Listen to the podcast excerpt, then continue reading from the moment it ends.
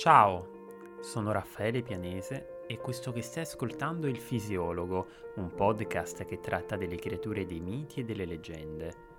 I racconti antichi sono spesso popolati di protagonisti e comparse che poco o nulla hanno di umano, figure così affascinanti da non conoscere mai tramonto. Se desidererai ascoltarmi per i prossimi minuti, ti condurrò alla scoperta dei loro segreti non mi resta quindi che augurarti un piacevole proseguimento e un buon ascolto.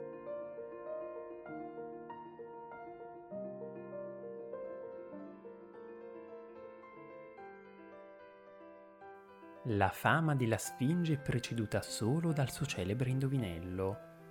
Che cos'è che possiede una sola voce ed è dotato di quattro, di due e di tre piedi? Alle orecchie dei tebani gli abitanti della città di Tebe, tale quesito doveva risultare particolarmente enigmatico perché numerosi furono coloro che tentarono di risolverlo, ma solo un uomo dai piedi gonfi alla fine ci riuscì. Questa però è la fine della storia. Noi cominciamo dall'inizio.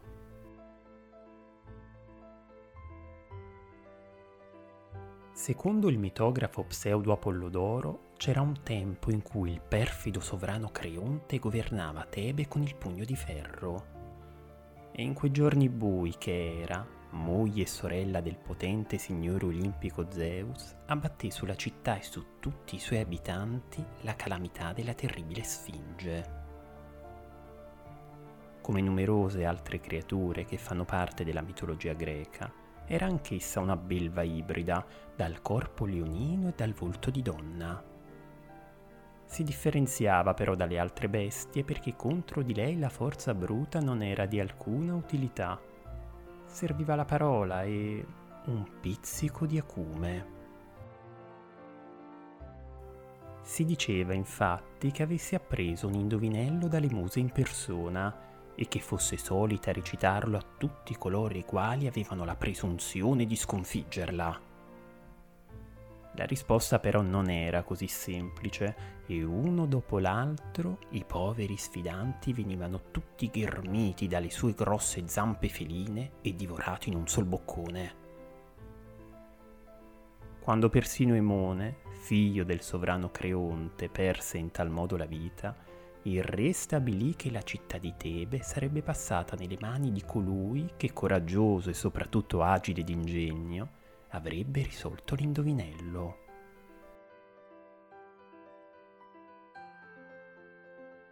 La voce cominciò quindi a circolare tra le genti. Di bocca in bocca si diffuse la notizia finché infine giunse alle orecchie di un tale di nome Edipo, il giovane si presentò allora dinanzi alla famelica sfinge che dall'alto della sommità sulla quale sedeva recitò il suo celebre indovinello. Che cos'è che possiede una sola voce ed è dotato di quattro, di due di tre piedi?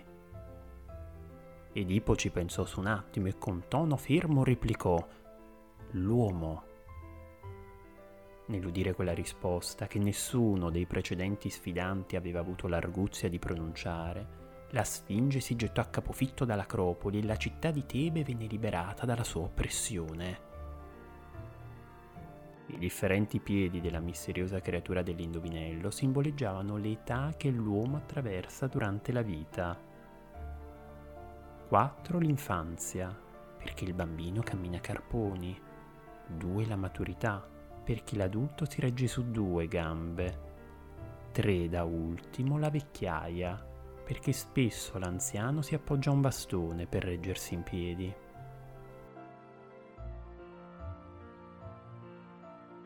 Il mito della Sfinge di Edipo è stato trattato da numerosi altri autori, sia greci che latini. Ovidio, ad esempio, nelle Metamorfosi, attribuisce alla Sfinge il ruolo di Vates, ovvero di una profetessa, che dopo essere stata sconfitta giace in un precipizio, dimentica delle sue oscure domande. Nell'Elettra, una tragedia di Euripide, compare l'immagine di una sfinge intenta a stringere tra gli artigli una sciagurata vittima. Nella Naturalis Storia, lo scrittore romano Plinio il Vecchio assegna a tale creatura una provenienza etiope.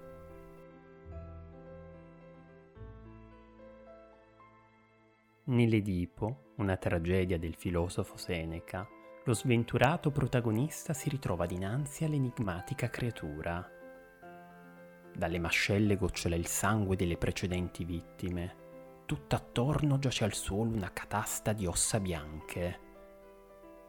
Doveva essere terribile trovarsi al cospetto della Sfinge. Le sue enormi ali incutevano timore alla sola vista. La coda leonina che frustava l'aria le conferiva di sicuro un aspetto ancora più minaccioso.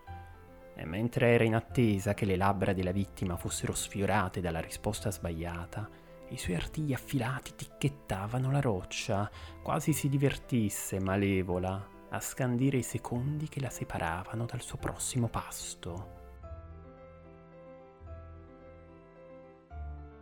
Il greco Isiodo, nella Teogonia, apostrofa la Sfinge come una belva che porta solo sciagura e come la rovina di Cadmo, fondatore della città di Tebe e dei suoi discendenti. Mentre sulla paternità della Sfinge le parole di Siodo appaiono trasparenti, l'autore la considera infatti figlia di Orto, un cane a due teste, la chiarezza risulta meno limpida per quanto riguarda il ramo materno. Alcuni studiosi pensano che essa sia figlia di Chimera, una belva che possiede tre teste, una di leone, una di capra e una di serpe. Altri invece che discenda da Echidna, feroce, scaltra, dal cuore violento. Altri ancora da Ceto, una primigenia dea marina. Converrai con me che qualsiasi sia la sua reale maternità, è evidente che nelle vene della Sfinge scorre il sangue di esseri pericolosi, che lo stesso Esiodo qualifica come terribili e grandi.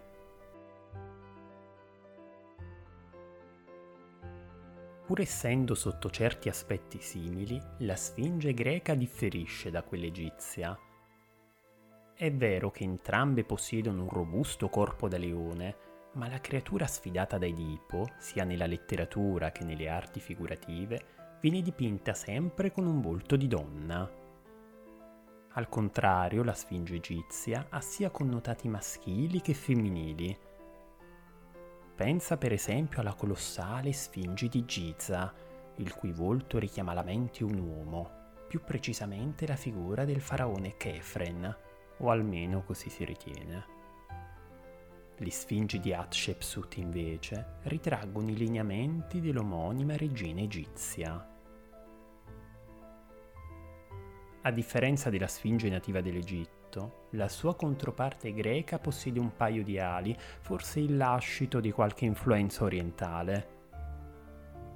Inoltre la Sfinge greca è rinomata per le sue parole sibilline e per il suo atteggiamento minaccioso. Spesso viene dipinta assisa su un'alta colonna, lo sguardo rivolto verso il basso, quasi a voler evidenziare la superiorità con la quale si approccia chi osa sfidarla. Quell'egizia invece, sdraiata al suolo e con gli occhi che mirano all'orizzonte, trasmette un'idea di placida compostezza.